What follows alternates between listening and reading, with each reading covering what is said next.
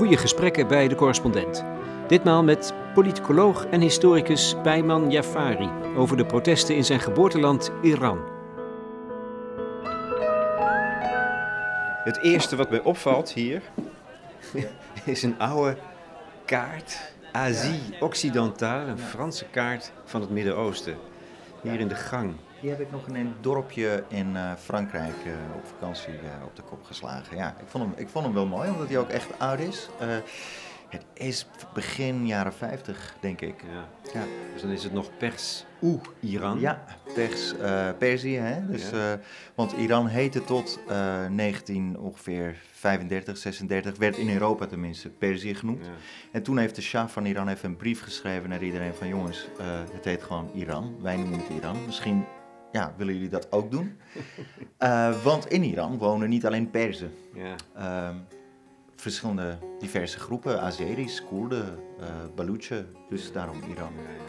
Ja, uh, het, het staat er nog een beetje op, hè, want het is een land tussen Irak, Turkije, Azerbeidzjan en aan de andere kant Afghanistan, Afghanistan Turkmenistan. Ja. Um, maar het is ook zo ongelooflijk groot volgens mij. Uh, ja, uit mijn hoofd. Ik, ik denk, ja, daar moet je me niet aan houden, maar 50 keer Nederland, zoiets. Ja, het, is, het, is, het past zeg maar op uh, Frankrijk, Duitsland makkelijk. Hè? Dus uh, bij elkaar en nog België en Nederland samengenomen. Ja. Ja, Groot land en daarom heel divers. Uh, maar niet overal wonen er mensen natuurlijk ook. Je hebt heel veel gebergtes, je hebt woestijnen in het middenland. Ja. Wat roept het op, deze kaart bij jou? ja, goede, goede, goede vraag. Uh, kijk, ik heb heel lang natuurlijk, of heel lang, uh, tot mijn uh, elfde in Teheran gewoond. en het is ook deels nostalgie voor mij. Ik vind het wel mooi dat er nog iets ook hier hangt wat ja, uit een vroeger deel van mijn leven komt. Heb je een herinnering? Ja, elf jaar. Toen vluchtten ja. je ouders. Uh, dat was 1987, uh, 1989. Ja, Nou, het was, het, het was uh, met name de Iran-Irak-oorlog. Ja. en, en ik ben dus in die periode opgegroeid. Ik was drie jaar toen de revolutie uitbrak, dus daar heb ik niet meteen herinneringen aan. Maar wel aan de periode daarna. mijn vader zat ook in het leger, dus die was de hele tijd aan het front. Dus ja, die oorlog was best wel dichtbij, altijd heeft ook uh, ja, uh, blijvende indruk op mij gemaakt. Uh, ook qua wat mij drijft. ja, In welke zin dan? Nou ja, oorlogen, daar heb ik wel behoorlijke hekel aan. En dat komt niet alleen omdat ik uit boeken weet dat dat verschrikkelijk is, maar omdat ik het echt om me heen heb zien gebeuren. En, en wat het doet met mensen, ook ja, armoede, dat, je, dat je gewoon in de rij moet staan voor, voor, voor brood, voor dat soort dingen. En ook de, ja, geopolitieke narigheid die daarbij komt kijken. Dat, dat het eigenlijk niet om de mensen gaat, maar ja, uh, die zijn altijd het slachtoffer. Altijd, van elke oorlog zijn de mensen altijd het slachtoffer. Ja, ja, ja. Kijk, zeg maar hoe mensen speelbal worden van, van uh, geopolitieke belangen. Om maar een voorbeeld te noemen, kijk, tijdens de Iran-Irak-oorlog, terwijl Irak Iran had aangevallen in 1980, kreeg Irak heel veel hulp, ook van, vanuit het Westen. Hm. Dat leerde ik later bijvoorbeeld hier. Uh, de heer Bolkestein, uh, leider van de VVD, die reisde nog in 1983 naar Bagdad om wapendeals te sluiten. En ja, ik vond dat wel uh, merkwaardig toen ik in Amsterdam studeerde in de jaren 90, dat hij het wel enorm over mensenrechten had en, en, en de waardes van liberalisme enzovoort. En ik dacht van ja, Liberalisme lijkt altijd mooi voor anderen en niet voor de mensen, met name in het Midden-Oosten. Want ja, zolang we daar maar wapens aan kunnen verkopen, dan. Uh... En men wist dat uh, Irak chemische wapens inzette hè, tegen Halabja toen. Dat is me ook enorm bijgebleven. Ik weet nog de dag dat ik uh, binnenliep en mijn ouders waren aan tv gekluisterd. En ik zag ja, de beelden, dat was verschrikkelijk. chemische wapens tegen Koerden ingezet in Halabja. En alsnog werden er gewoon middelen aan Saddam Hussein geleverd ik, ik vind dat we dat woord ook weer moeten herintroduceren. Imperialisme is echt een, uh, niet alleen van de 20e eeuw, maar het is echt nog wat doorgaat. En uh, winstbejag, dat dat vaak tot oorlog leidt.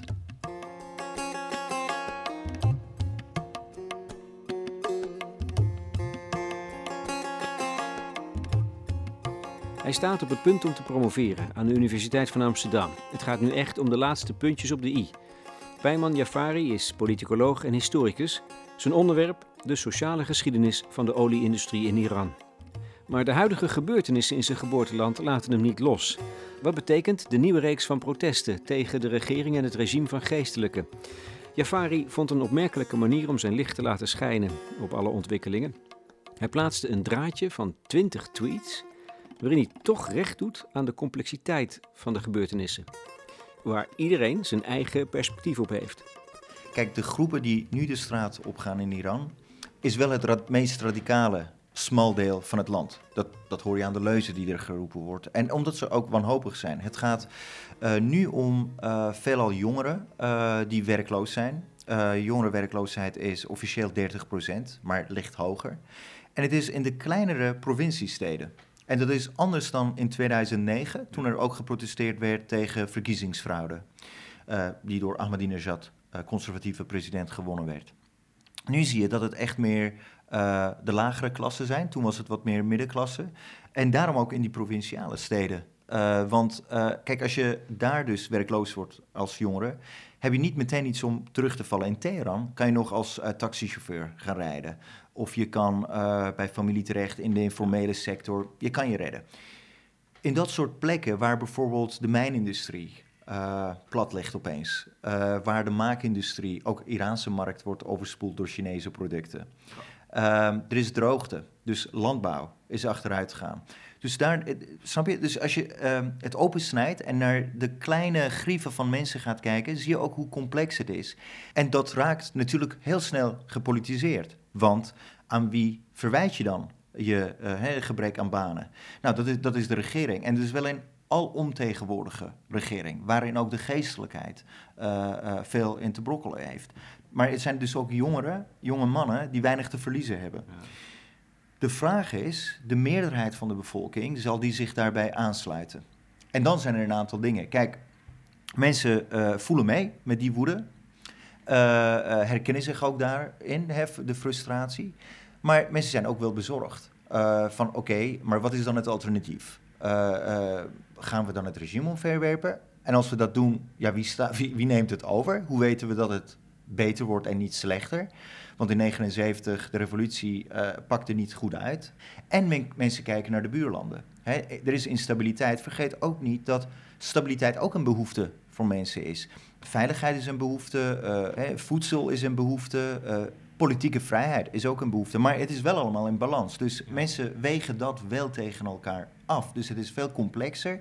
Van ga je meedoen, ontstaat er een kritische massa of niet?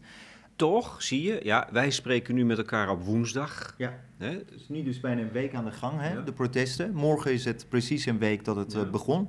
In een, uh, de tweede grootste stad van Iran, in Mashhad, in noordwesten. Ja, dat is heel ver weg. Dat zit je altijd helemaal tegen, dus echt ja. bijna Afghanistan Dat is, dat is uh, duizend kilometer tussen Teheran en, en, en Mashhad. Dus dat is een lange weg. Maar om, om de complexiteit daar ook te laten zien, hè, van die protesten begonnen daar. daar hoorde je mensen ook leuzen roepen tegen Rouhani, dood aan Rouhani, dood aan de opperste leider. Maar ze riepen ook bijvoorbeeld, jullie misbruiken islam uh, en onderdrukken mensen. Dat laat al zien van, dus ze zijn niet per se tegen mm. islam, maar het is meer instrumentaliseren ervan om ja. mensen te onderdrukken. Want het is ook op bepaalde manier een hele religieuze stad. Een van de imams uh, uit het Shiïtische geloof ligt daar begraven. Dus jaarlijks gaan daar honderden duizenden mensen op bedevaart. En zie je toch dat het aantrekt. Hè? je, ja. je, schetst het beeld van het grootste gedeelte van de, van de bevolking wacht eigenlijk af, is behoedzaam, is mijn indruk. Ja. Dus de echte wanhopigen, die gaan nu de straat op. Maar dat kan besmettelijk zijn. Zie je het in die richting wel ook zich uitspreiden over de rest van het land? Kijk, het is al in de afgelopen week natuurlijk gebeurd. Hè? Uh, het begon dus in Mashhad, maar nu uh, in bijna 70 steden. Dus dat is al een geografische uh, verspreiding. Uh, maar als ik het vergelijk met 2009, toen gingen ongeveer 3 miljoen mensen de straat op. En nu schat ik dat het meer ligt op het niveau van 100.000, uh, als, je, als je het allemaal bij elkaar uh, voegt. Nogmaals, mensen sympathiseren ermee, maar het is toch inderdaad van te vroeg om te zeggen of de grotere massa's zich hierbij gaan aansluiten. Maar ja, de geschiedenis leert dat dat kan gebeuren hè, en dat we dat niet kunnen voorspellen. Het is precies wat in de sociale wetenschappen, sociologie, uh, de kritische massa heet. Een, een uh, Amerikaanse socioloog over de Iraanse revolutie heeft het de viable revolution genoemd. Namelijk op het moment dat mensen denken dat iets denkbaar wordt. Ja. Dat, je, dat je eigenlijk het kan geloven dat het zover is. En het is nooit te voorspellen wanneer de massapsychologie dat vindt. Er dat moet iets kantelen, iets moet gebeuren, wat, wat, het triggert, dat geloof, dat inzicht, geloof ja. losmaakt? Ja, precies, precies. Want uh, ook als je naar de Iraanse revolutie in 1978 kijkt, de protesten begonnen klein, in kleine steden. Maar er kwam dus inderdaad op een gegeven moment dat kantelmoment dat het na de zomer van 78 opeens losging. Kwamen massastakingen van de oliearbeiders, van, van, van werkende groepen ook. En ja, toen, uh, toen was het niet meer terug te draaien. Maar zelfs toen uh, rapporteerde bijvoorbeeld de Amerikaanse ambassade naar Washington van... nee, de Shah zit uh, nog stevig in het, in het zadel. Dus je kan het verkeerd hebben, ik kan het ook verkeerd hebben. maar ja, uh, dus ja, ja dat, dat kan... Dus jij, jij, jij doet het met de gegevens die je nu hebt, vandaag... Ja wij allemaal um, en proberen greep te krijgen op wat er nu aan de hand is. Dus dat is al heel veel waar, denk ik.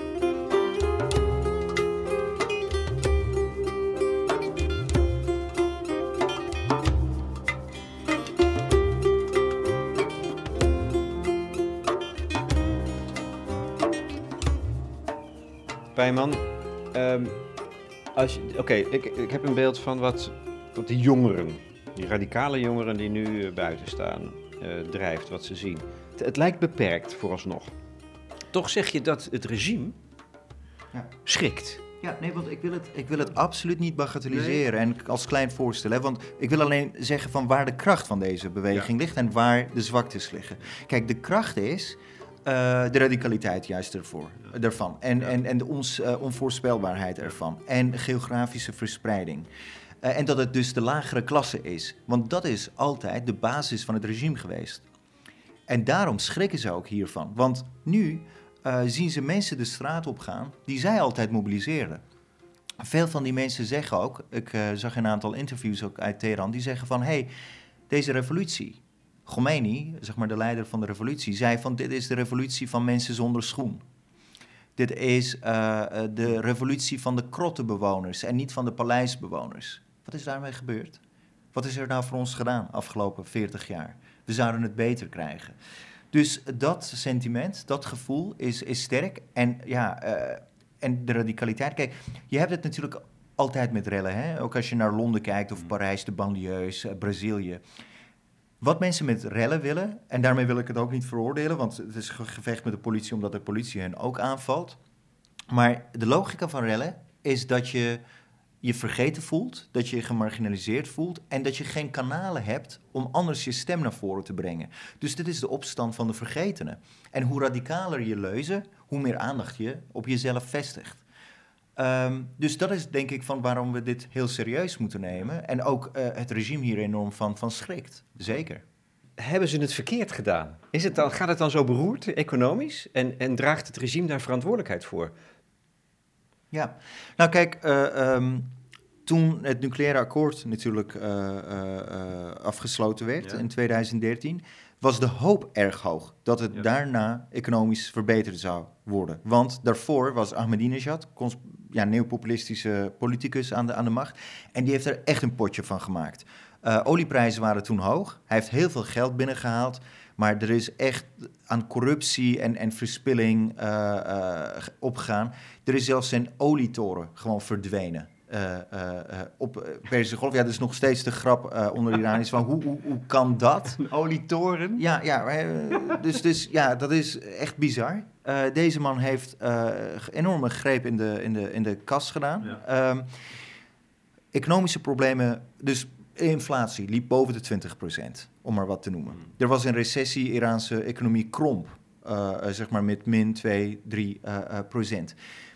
Na het nucleaire akkoord is de economische groei hersteld, nu 6 procent. inflatie is omlaag naar 10 procent, maar de werkloosheid blijft hoog en investeringen in het land blijven uit.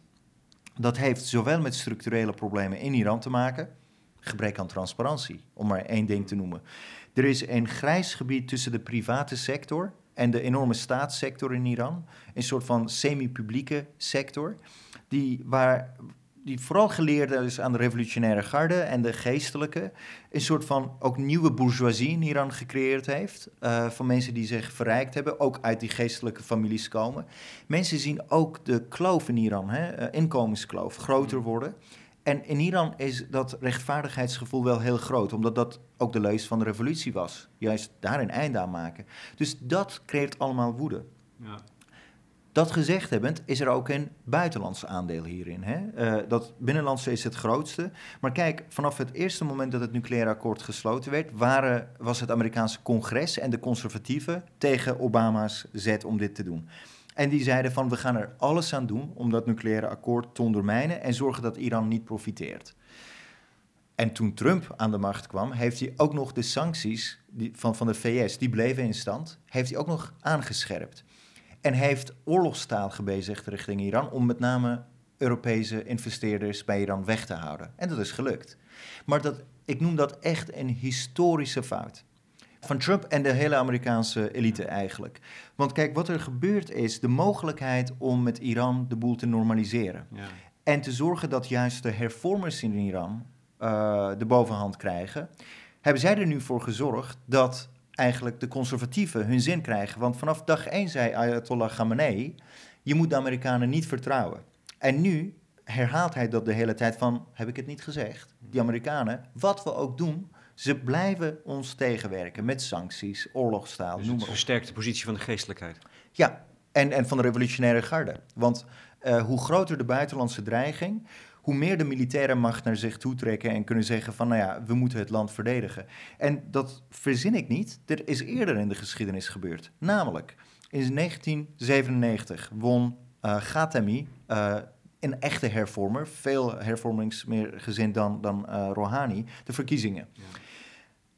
En in 2001, 9-11 en Bush aan de, aan de macht in 2000. Hij hield een toespraak, uh, Iran uh, als, als van, het, van het kwaad, terwijl de hervormers daar zaten en er geen greintje bewijs was dat Iran uh, Al-Qaeda of Saddam Hussein steunt. Ze zijn met beide vijanden geweest. Maar Bush heeft toen eigenlijk de deur in het gezicht van de hervormers dichtgegooid. En daarvan hebben de conservatieven in Iran geprofiteerd en Ahmadinejad kwam dus toen aan de macht. Waarom kijkt Amerika zo? Nou, kijk, de publieke reden wat altijd gegeven wordt is van, uh, ja, Iran is uh, een mensenrechten schender, uh, dictatuur enzovoorts. Maar laten we daar een beetje nuchter naar kijken. Want als dat zo is, dan zou de VS ook Saudi-Arabië op die lijst moeten zetten, Egypte op die lijst moeten zetten, Kuwait, noem maar op. Dat soort landen zijn hele goede bondgenoten van de, van de VS. Saudi-Arabië kreeg aan 80 miljard wapens vorig jaar. Uh, Egypte krijgt jaarlijk, uh, jaarlijks een miljard uh, aan, aan, financiële steun. Dus dat, dat kan het niet zijn. Dat kan het niet zijn. Kijk, wat er gebeurde is, is de Iraanse revolutie. Want daarvoor waren de Shah en de VS goede bondgenoten. Want de Shah was een van de steunpilaren van Amerikaanse hegemonie in het Midden-Oosten met Saudi-Arabië en Israël. En waarvoor diende de hegemonie altijd in het Midden-Oosten was met name tegen nationalisme gekeerd juist dat soort autoritaire regimes die een bevolking in bedwang moesten houden die onafhankelijkheid wilde en vooruitgang wilde. Uh, het is ook daarom dat bijvoorbeeld in 1953 de Amerikanen samen met de Britten de Iraanse premier Mossadegh omverwierpen met een staatsgreep. Hè, waarvan nu dus alle uh, bewijsmateriaal gepubliceerd is door de Amerikaanse uh, overheid. Want dat was wel bekend, dat maar... was bekend. Dat was bekend. Obama heeft uiteindelijk ook excuses daarvoor gemaakt, omdat hij probeerde die relaties te, te, te, te verbeteren. Dus dat is ook toegegeven. Het is echt gebeurd. En dat is heel naar geweest, want wat Mossadegh wilde, was de Iraanse olie nationaliseren. Was, dat was in handen van de Britten. En de Amerikanen en de Britten dachten van, ja, maar wacht eens even, als de Iraniërs dat doen, dat brengt andere landen ook op een idee. Want dat deed het ook, want uh, Suezkanaal was ook in Egypte in handen van de Britten. Uh, Nasser in Egypte dacht van, hé, hey, dat willen wij ook nationaliseren. Dus het belangrijkste strijd in het Midden-Oosten is geweest 20e eeuw tegen onafhankelijkheid van die landen. Uh, tegen nationalisme. En als je autoritaire regimes hebt, die ook seculier zijn, prima, maar autoritair, uh, dan kan je de bevolking in dwang houden. De Shah had ook die functie. Maar hij werd als illegitiem gezien. Door die, hij was door een staatsgreep aan de macht gekomen. Dus in 1979 wordt hij omvergeworpen. Ja, vanaf dat moment, de Amerikanen dachten van... dit nieuwe regime uh, is ons niet goed gezind. Hij heeft onze bondgenoot omvergeworpen. Uh, en vanaf daar is het verder gaan. En natuurlijk, het Iraanse uh, regime is ook heel erg anti-Amerikaans geweest. Maar ja, om begrijpelijke redenen. Veel van die mensen zaten in de gevangenis van de, van de Shah. Um, dus, maar er is, er is nog iets. Dat is zeg maar het verleden. Dus uh, Amerikaanse politici hebben ook heel veel persoonlijke wrok tegen Iran. Bijvoorbeeld bezetting van de Amerikaanse ambassade in 1979. Dat speelt nog steeds een rol. Maar op de achtergrond speelt een veel groter verhaal. Heb je tijd daarvoor? het is China. Nou, nou word ik benieuwd. China. Ja, ik maak je benieuwd. Nou, kijk, ehm, als je de Amerikaanse uh, nationale uh, strategie leest, die uh, om de paar jaar uitkomt, twee landen springen daarin uit. Dat is China en Iran. Um, Amerikaanse strategen zijn echt bang voor de opkomst van China op lange termijn. Dat China de VS binnen 30 jaar economisch inhaalt. Um, wat Waar is China van afhankelijk voor economische groei? Steeds meer van olie. En die olie komt uit het Midden-Oosten en Afrika. Als je nou zorgt dat je dus de controle hebt over Perzische Golf, hmm. heb je niet alleen controle over olie voor jezelf, maar ook met name je hand op de oliekraan die je open en dicht kan draaien voor China. En dat is voor de VS ontzettend uh, uh, belangrijk denk ik. En ja, eh, dus op het moment dat je zo'n groot land, we zagen het net op de, op de kaart, Perzische Golf. Uh, grote hoeveelheden olie gaan door de straat van Hormuz daar. het ligt tussen Turkije en, en, en Azië en, en Rusland. Dat is van zo'n enorm geostrategisch belang. Het is daarom dat ook Trump het niet heeft over Iran moet beleid aanpassen. Hij heeft het over regime change. Hij wil echt daar een ander regime dat ja, omhoog en omlaag springt als de VS dat wil. En zit China er ook in Iran? Nee, uh, deels. Kijk, China, Iran is uh, relaties aan het opbouwen met, met, met China. China is bezig met de Belt and Road project, hè, waarmee ze dus wegen en uh, routes via zee uh, aan het opbouwen zijn. Dat was overal eigenlijk in de wereld. Hebben ze in Afrika ook veel gedaan, toch? Ja, eh, Infrastructuur zeg maar, bouwen. De oude zijderoute doen, doen herleven. Want de Chinese producten kunnen dan ah. in plaats van over een paar maanden... maar gewoon binnen twee, drie weken op de Europese markt zijn. Dus uh, dat, dat speelt ook een rol. Maar de, de voorwaarde is dat er namelijk dan veiligheid is hè? Uh, en dat, dat China dat kan bouwen. Dus we moeten nog zien of dat gebeurt. Maar je ziet wel dat China natuurlijk ook bijvoorbeeld in de Iraanse olieindustrie investeert. Heel veel uh, uh, Chinese producten geïmporteerd worden in Iran. bedrijven opgebouwd worden, fabrieken opgebouwd worden met, met Chinese kennis. Dus ja, want Iran kan niet van, van de VS profiteren, dus dan doen ze dat richting China. ای یار ناسامان من از من چرا رنجیده ای ای درد و ای درمان من از من چرا رنجیده ای ای سر به خوش بالای من ای دلبر رعنای من لعل لبت حلوای من از من چرا رنجیده ای گرز هجرت چون شدم سرگشت Wat voor soort economie is er eigenlijk in Iran? Nou, is, is het eigenlijk iets wat heel erg veel meer op het Westen lijkt dan je zou verwachten? Jazeker, maar kijk, het, is, het, het heeft een, een, een private sector die ongeveer zeg maar 20% is.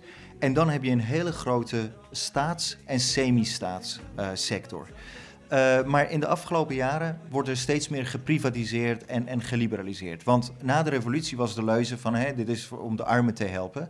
Um, maar die armen worden steeds meer in de steek gelaten. En dat is eigenlijk wat je ook in andere landen ook ziet gebeuren. Het, moet je het neoliberaal noemen? Ja, ja dus de, het heeft heel veel weg van de Washington Consensus. Uh, het IMF... De shock, de shock uh, doctrine. de shockdoctrine. De, de prijzen, de subsidies afknijpen. Uh, en wat dat doet is dus, er komt een nieuwe rijke klasse eigenlijk op, uh, die allemaal uh, importproducten uit het Westen gebruikt, dure auto's, en de bevolking ziet dat. Um, dus kijk, er is ook heel veel inefficiëntie natuurlijk in die economie. omdat mensen benoemd worden op basis van hun politieke loyaliteit in plaats van hun kundigheid. Hmm. Dus dat moet ik ook erbij zeggen. Hè? Um, en als je dat allemaal bij elkaar optelt, krijg je een zeer inefficiënt economisch uh, systeem. waarin een groep van mensen zich aan het verrijken is. Maar alleen als ik dit zeg, ja, het is niet heel anders dan andere derde wereldlanden en zelfs heel veel westerse landen. Ja. Het is toch een beeld, het is toch een spiegel voor Amerika zelf? Of, uh, zoals ik er laatst over sprak met Remco Breuker, Noord-Korea, notabene. Dus, dus de vijanden van Amerika ja. hebben eigenlijk, of een aantal van de vijanden, hebben eigenlijk het, hetzelfde economische systeem gaan in ieder geval die kant op. Vanaf de jaren 90 gaat Iran eigenlijk die kant op. Probeert die staatssector dus terug te brengen. Uh, uh, zelfs de gezondheidszorg uh, wordt, wordt geprivatiseerd. in het onderwijs wordt dat geïntroduceerd. En ja, dat heeft dus ook kwalijke gevolgen, met name voor de lagere klassen, die hun inkomen achteruit zien gaan.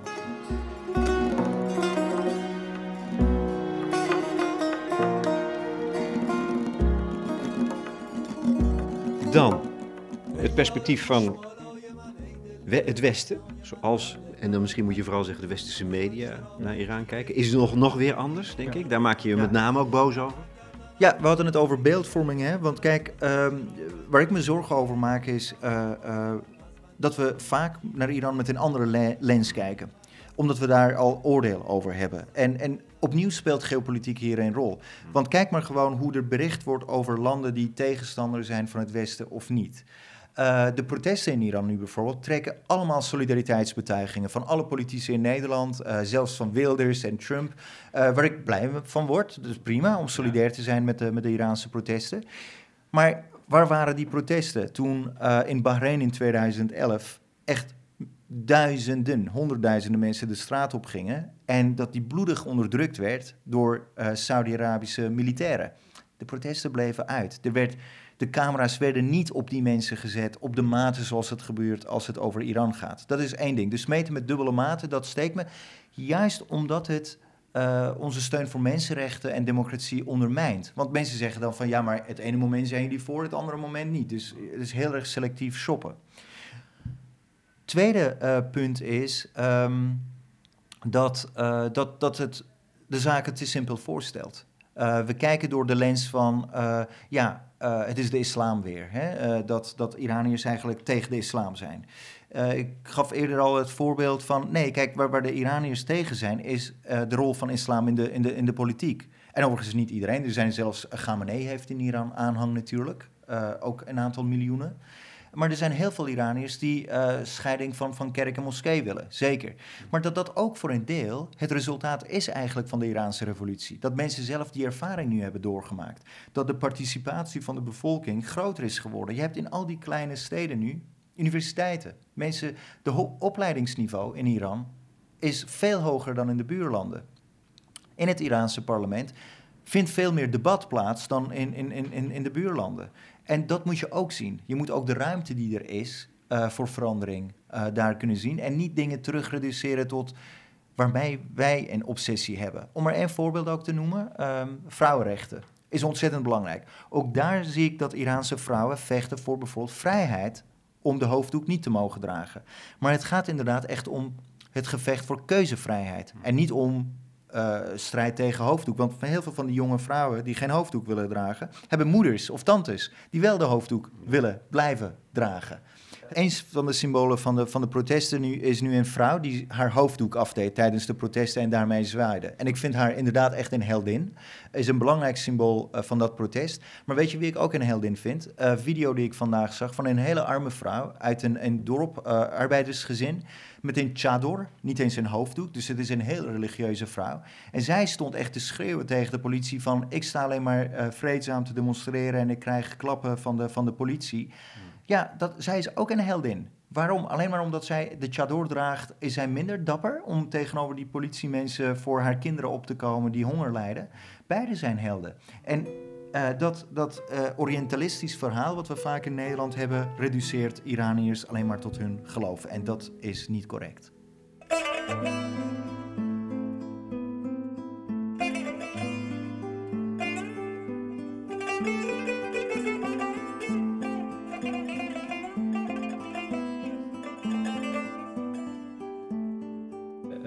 Telegram, Instagram wordt gesloten.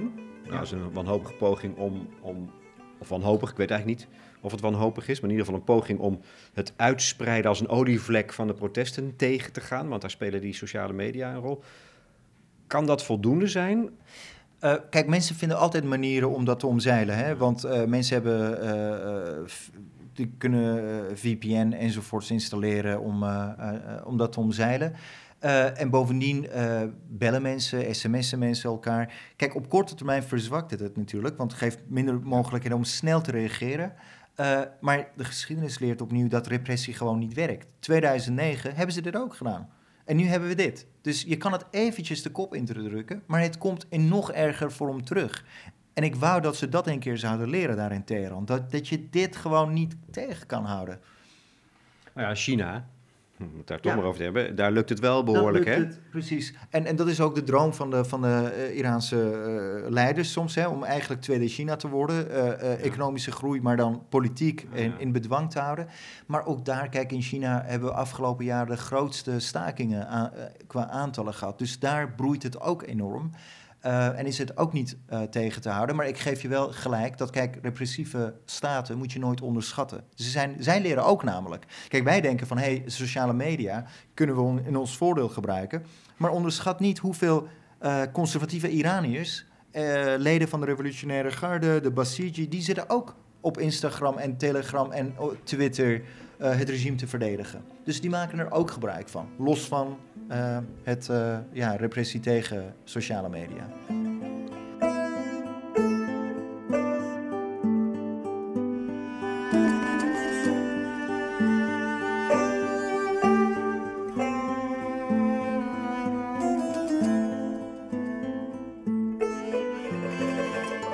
En dan is natuurlijk mijn vraag, hè, dat is jouw, het laatste perspectief. Hoe, hoe kijk jij eigenlijk naar wat er nu gebeurt? Wat verwacht je? Een van je tweets gaan erover dat je verwacht dat het regime concessies zal doen in combinatie met repressie. Ja. ja. Uh, dus het is heel anders, dus anders dan Syrië bijvoorbeeld. Dat is bikkelhard en meedogenloos vreed, onmenselijk vreed. Dit is een hele andere strategie. Ja, omdat dit een hele andere samenleving, maar ook een hele andere staat en, en politiek is. Kijk, door die Iraanse revolutie heeft het regime uh, überhaupt concessies aan de bevolking moeten doen. Kijk, de geestelijkheid die wilde alleen heerschappij. Hebben ze niet kunnen doen. Ze hebben een parlement moeten invoeren, ze hebben verkiezingen moeten invoeren. Met alle beperkingen die er is. Er is ook ruimte hmm. om uh, geluiden naar boven te laten. Onder druk van het volk? Eigenlijk? Onder druk van het volk. Van die massa, van die kritische ja, massie. Ja, want het is de dagelijkse strijd van Iraniërs. Laat ik ook een ander voorbeeld noemen. De hoofddoek bijvoorbeeld. Hè, uh, het is nog steeds niet vrij om te dragen wat je, wat je wil. Maar Iraanse vrouwen hebben dag in dag uit de strijd gevoerd door hun hoofddoek iets losser te dragen en nog meer losser en nog meer losser. En als je het nu vergelijkt met de jaren 80, ziet het heel anders uit. Niet omdat de mensen van bovenaf zo lief waren om concessies te doen, maar omdat de Iraanse vrouwen dag in dag uit daarvoor gestreden hebben. Dus de strijd van nu plaats ik ook in de geschiedenis van de 20e eeuw van Iran. De e-, eerste Iraanse revolutie was in 1906 de constitutionele revolutie. Dus er is een hele lange geschiedenis om voor democratie te vechten. En stap voor stap komen ze vooruit. En ik zie ook nu deze protesten, ondanks hun felle leuzen, meer als, kijk, mensen zijn teleurgesteld in die hervormers. Maar ik denk niet dat de meerderheid van de Iraniërs het idee van hervormingen afwijst. Want het alternatief zou een revolutie zijn. Ja. En dat zien zij nu nog niet als realistisch. Dat kan in de toekomst veranderen. Maar zij denken van, kijk, we hebben al een revolutie gemaakt. 40 jaar geleden. En dus best wel veel als we nog een keer uh, uh, diezelfde weg opgaan. Uh, dus het beste wat we nu kunnen doen, is de druk van onderop opvoeren en concessies af te dwingen. Dus inderdaad, ik denk dat op korte termijn een combinatie van repressie en concessies zal volgen. Dus het is een delicaat balanceren, zowel van het volk eigenlijk, als van de de regering en de geestelijkheid en het leger. Zo van toch in het eigenlijk in balans proberen te je houden. Je het heel goed. Dat, dat, dat zeg maar die dansen om elkaar en, en, en, en, en proberen dat balans te vinden, omdat de Iraanse samenleving ook zo divers is. Ook de politieke verschillen. Je hebt echt hele seculiere mensen, maar je hebt ook hele religieuze mensen. Uh, en, en de uitdaging is dat door deze frictie uh, mensen ook leren elkaar te accepteren en naast elkaar te leven. Uh, ook daar zie je dan weer uh, vervormde debatten. Kijk, onder de Shah had je de seculieren die religieuze mensen eigenlijk marginaliseerden. Je kon urenlang naar de Iraanse tv kijken zonder maar één vrouw met hoofddoek te zien op die tv van de Shah. Terwijl meerderheid van de vrouwen de hoofddoek droeg. Dat is natuurlijk niet representatief. Maar nu hebben we het omgekeerde. De religieuzen onderdrukken de seculieren en geven hun niet de vrijheid om niet de hoofddoek te dragen als ze willen. Nou, het, het elimineren van één deel van die bevolking ten koste van de andere werkt niet. Dat, dat, dat laat Iran zien. Dus wat er nodig is, is dat de seculiere de religieuze respecteren en andersom. Als we dat voor elkaar krijgen in Iran en in Nederland, zijn we denk ik een stap verder. En dat is niet eens zo'n krankzinnig ideaal eigenlijk, hè? begrijp ik. Als ik jou hoor, het is dichterbij dan iets, iets, iets in, in Syrië bijvoorbeeld. Ja, absoluut. Want kijk, de Iraanse samenleving heb ik echt heel veel respect voor. Het is heel dynamisch. Uh, eigenlijk is dit gewoon de ervaring van mensen. Kijk, ik, we moeten naar de basis kijken. Mensen in hun gezinnen hebben al die ervaring. Hè? Eh, opnieuw, mensen wonen al met elkaar. Als, of ze seculier zijn of uh, wel de hoofddoek dragen, noem maar op. Uh, uh, ook de civil society in Iran is zeer sterk. Eigenlijk onder dat gedrocht van de Islamitische Republiek, zeg maar de instituties. Ja. Daaronder zijn er heel veel organisaties, NGO's, uh, politieke netwerken die arme kinderen helpen. milieugroepen in Teheran die zich druk maken om schone lucht in, in, in Teheran. Om het uitsterven van, van de panter in, in Iran. Noem maar op. Ik bedoel, er zijn heel veel jongere mensen actief rond armoedebestrijding enzovoort. Als die civil society de kans krijgt om te bloeien, dan gaat het heel hard. Dan krijg je echt een, een, een, een democratie van onderop, dat mensen zal verbaasd doen kijken. Want het regime geeft het alleen nu geen kans. Maar daarom zoeken mensen telkens openingen om er een stapje verder in te komen. Maar als het Westen een rol zou kunnen spelen, een positieve rol en niet een imperialistische, dan zouden we zoveel mogelijk die, de economie daar moeten helpen om uiteindelijk wel, hè, nu er toch ook een nucleaire deal is, om wel te gaan groeien. Ja. Nou ja, laat staan bloeien. Ja, daar is een enorme switch in die mindset nodig. Want men kijkt te veel vanuit het korte termijn gevaar van, oh, als Iran groeit economisch, wordt het alleen maar sterker. Maar op lange termijn niet. Misschien is dat op korte termijn zo, zeg maar het regime dat het ook van, van profiteert. Maar op lange termijn niet, omdat je precies ziet dat op het moment dat het economisch goed gaat, mensen uh, zuurstof hebben om hun organisaties op te bouwen, om zich met de politiek uh, te bemoeien om uh, verdere eisen te stellen. En opnieuw is dat geen abstract verhaal. Het is gebeurd in de jaren 90. De civil society groeide enorm in de tweede helft van de, van de jaren 90 onder, onder Ghatami. Dus als de economie nu ook weer sterker wordt, zie je dat de ruimte voor mensen uh, eigenlijk groter wordt. En het tweede element is ook dat die bemoeienis uit het buitenland, dat is contra-productief, uh, uh, maar ook um, contra-instinctief, zeg maar. Uh, omdat je denkt van ja, maar die bemoeienis houden we in Iran in bedwang. Maar op het moment dat je het niet doet, zie je opnieuw dat de civil society in Iran meer ruimte krijgt. Want de conservatieven en de militairen hebben minder argumenten om daartegen op te, op te treden geestig genoeg, en dat is ook niet wat je verwacht, zou Iran juist een ongelooflijk sterke stabiliserende factor in die regio kunnen zijn. Enorm. Maar dan moet je niet te bang zijn voor China trouwens. Nee, nee, precies. Nee, maar, maar dan we hebben een uh, mondiale mindsetverandering daarin uh, nodig. Hè? Dus, dus dat het echt ook om solidariteit tussen bevolking. En daar ligt toch mijn hoop. Want je zag het ook met de uh, Arabische revoluties aan het begin gebeuren. Dat viel een beetje samen met de Occupy-beweging. In, in, in Spanje zag je dat mensen uh, pleinen gingen bezetten en uh, Cairo als voorbeeld namen. En mijn hoop is dat wij eigenlijk moeten gaan herkennen dat we tegen dezelfde problemen aanlopen. Of het in Nederland is, of het in Iran is, of in de VS. Dat de kloof tussen arm en rijk groeit. Dat dat een probleem is. Uh, dat het klimaat uh, achteruit loopt. Dat dat een probleem is. Dat, we, dat overal politieke vrijheden op het spel staan en dat overal uh, eng nationalisme opkomt. In verschillende vormen. Kijk, dit zijn verschillende reacties eigenlijk op neoliberale globalisering. In het Westen krijgen we een soort van rechtspopulisme. Maar ik zou zeggen, politieke islam is in de 20e eeuw is eigenlijk al een vroege reactie geweest op die globalisering. Um, dus we hebben een ander progressief antwoord nodig. Uh, zowel in Iran als in het Westen. En dat we dus emancipatie moeten zien als een weg die je samen bewandelt. En daarin vind je dan elkaar. Daarin vind je solidariteit en leer je van elkaar. In plaats van dat het een digitoom verhaal wordt van... nou, wij in het Westen gaan even die Iraniërs uh, laten weten... Uh, hoe zij zich moeten kleden of hoe ze zich moeten bevrijden. Nee, laten we onszelf hier bevrijden. En in dat proces zijn we bondgenoten van de Iraniërs... die ook zich proberen te bevrijden.